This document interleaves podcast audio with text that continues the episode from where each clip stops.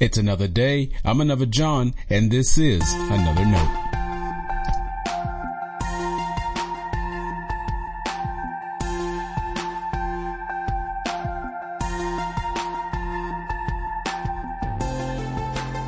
For just over a week, my family watched as my grandmother's health declined. I don't know how many times this happens, but she was placed under the care of hospice twice. Through this round, this week, we have heard those familiar words repeated. Aphasia, transitioning, morphine, end of life, comfort. Like any pastor, I have heard those words as I have sat with families whose loved ones had the same kind of experience. And as a family, we've gone through this process several times before. There are many emotions most of us feel as we lose a beloved family member.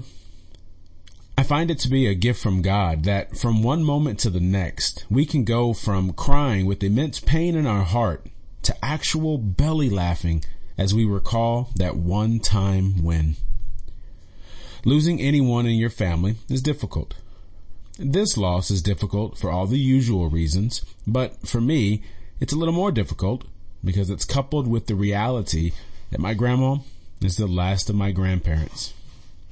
It's a bit hard to wrap my mind around. I've had the blessing of having five grandparents. They were all funny and they loved me tremendously. And I'm sure they love the other grandkids too. Knowing that an entire generation from my life is gone has had me thinking about what remains from our lives after we are all gone. I have a friend from Korea who told me once that he doesn't like when we say that someone has passed on. In his culture, someone dies. It's an important recognition of the finality of someone's life on earth. There's a lot I understand and respect about that idea. My language still tends to be though that someone has passed on because for the Christian faith, no one dies. Our life here is just another walk with God. The end of life here is the beginning of a new glorious life with God somewhere else. Hebrews 11 is considered to be the great faith chapter of the Bible. This chapter, as does the whole book, encourages its readers to hold strong to their faith. Much has happened to strain their faith, apparently, but they are directed to the faith of those who have passed on.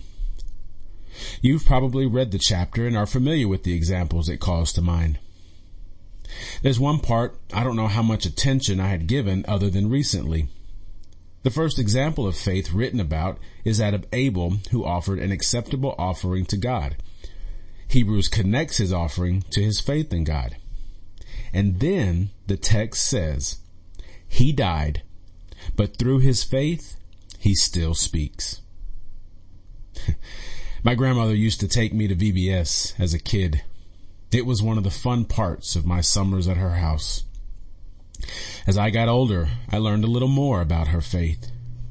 She would tell you she wasn't perfect, and she reminded me of Gladys, who famously confessed to Ellen DeGeneres, I love Jesus, but I drink a little. And even when I struggled with my doubts with faith in God, I know her faith was something God used to shape me. That's true for my other grandparents as well, and many other family members. And all of this is a part of the reason why I take our faith so seriously. My faith means something to my walk with God, your faith does as well. But it's not just about you and I. Our faith means something for everyone else we encounter.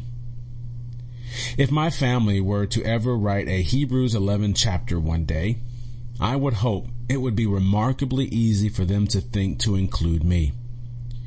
That would mean they saw something in me and my trust in God that impacted them.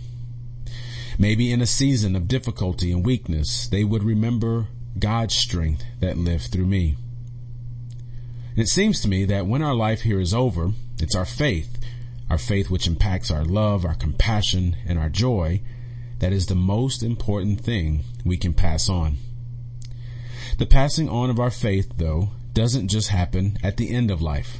It happens every day we choose to share it, as long as we have breath. Stay blessed.